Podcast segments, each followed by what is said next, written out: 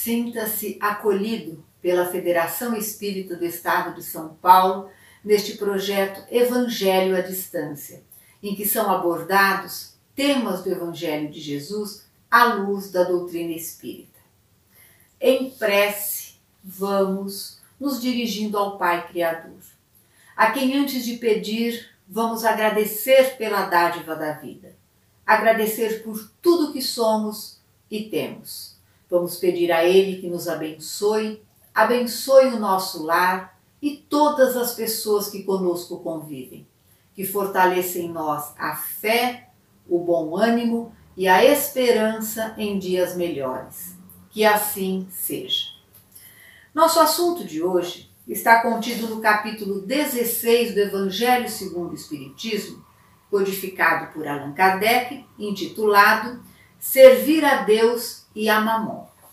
Mamon é uma palavra de origem hebraica que significa dinheiro e que no Evangelho também pode ser traduzida por bens terrenos, fortuna, riqueza material.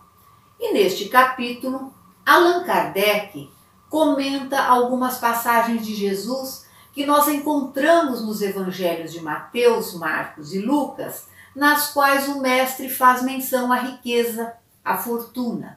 E nós vamos comentar os itens 7 e 8 deste capítulo: utilidade providencial da fortuna e desigualdade das riquezas. A ânsia pela posse do dinheiro é comum e exerce um fascínio em muitos de nós. Por quê?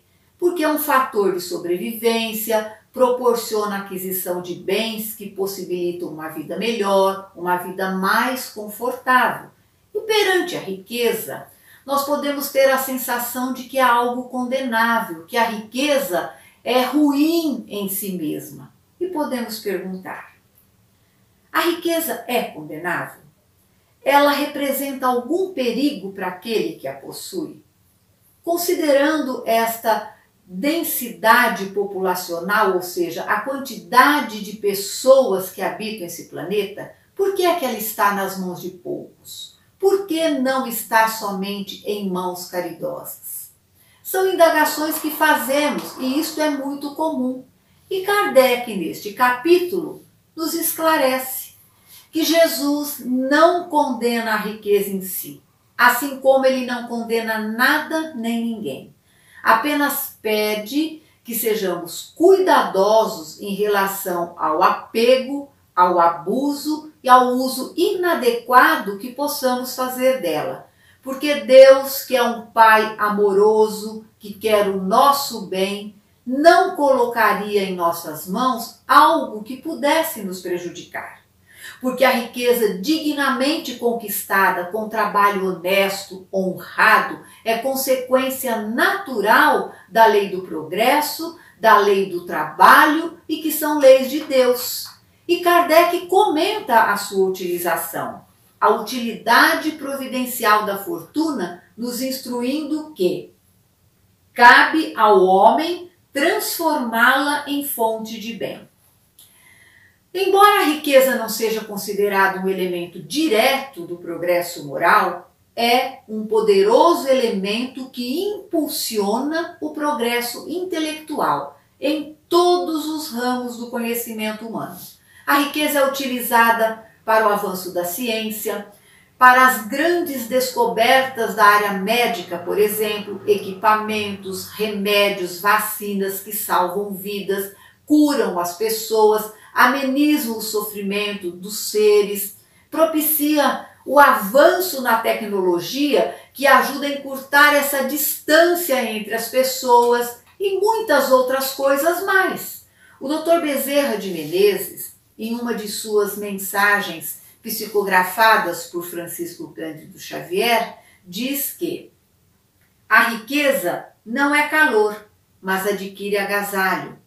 Não é base de cura, mas favorece a aquisição do remédio. Não é cultura, mas apoia o livro. Portanto, ela representa sem dúvida um caminho de renovação e de progresso moral. Conforme esclarecem os Espíritos na questão 780 do Livro dos Espíritos, a moralidade é uma consequência natural do progresso intelectual, pois este, o progresso intelectual, possibilita ao homem compreender o bem e o mal, diferenciar um do outro. E essas duas forças, moral e inteligência, se equilibram com o tempo e com isto nós vamos evoluindo. Agora, o mau emprego que fizermos da fortuna é que poderá nos causar alguma angústia, ser causa de um desconforto moral, e não a riqueza em si. Está aqui no Evangelho. Possuí-la é uma prova difícil, porque a riqueza estimula paixões. Nós podemos nos deixar levar pela ambição desmedida de querermos sempre mais e mais e não nos contentarmos com pouco, pelo orgulho, que é esse amor próprio exagerado, pelo egoísmo de vermos o nosso próprio bem sem pensar no outro, faltando com a caridade. Ela põe às claras o orgulho e o egoísmo que estão enraizados no nosso interior. Agora, quanto à desigualdade existente na distribuição, o Evangelho também nos esclarece e os Espíritos quando respondem a Kardec na questão 811 do Livro dos Espíritos, dizendo que a igualdade absoluta da riqueza não é possível. Por quê? Porque nós somos ainda muito diferentes uns dos outros na maneira de proceder e nos é dada segundo a capacidade que cada um tem de administrá-la. E nós vemos que, apesar desta desigualdade social existente no planeta, há nessa mistura de classes os altruístas, que pensam no próximo, são caridosos, e os egoístas, que não dividem nada com ninguém. Isto existe em todas as classes sociais.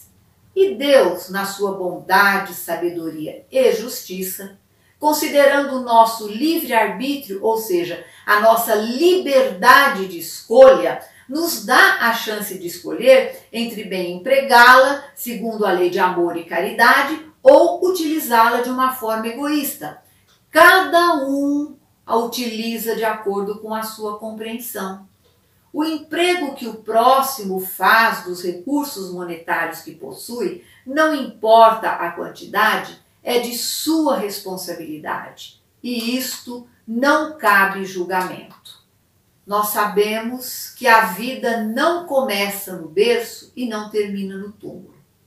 Considerando então a pluralidade das existências, Deus, na sua sabedoria e justiça, a concentra em determinados pontos do planeta para distribuí-la de forma a beneficiar, a suprir as necessidades de um povo numa determinada época, num determinado lugar, e depois ele troca de mãos, troca de mãos essa riqueza para que todos nós, seus filhos, possamos um dia bem servir-nos dela segundo os altos princípios da lei, utilizar com amor e caridade. E para nos ensinar como bem utilizá-la, Deus enviou Jesus, que na sua exemplificação amorosa mostra para todos nós que o emprego da riqueza deve nortear as ações humanas pelos altos princípios do amor, da renúncia e da caridade, dentro das possibilidades e limitações de cada um de nós. Porque Deus não nos pede o impossível nada além daquilo que somos capazes de realizar.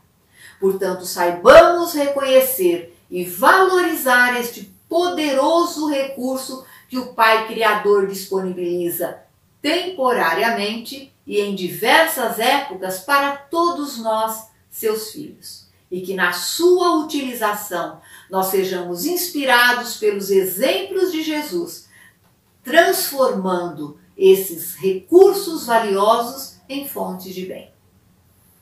E aqui nós finalizamos o comentário do Evangelho, agradecendo a Deus e a Jesus por esta oportunidade, pedindo a eles que continuem nos abençoando derramando sobre todos nós as suas bênçãos de luz, amor e paz. Que assim seja.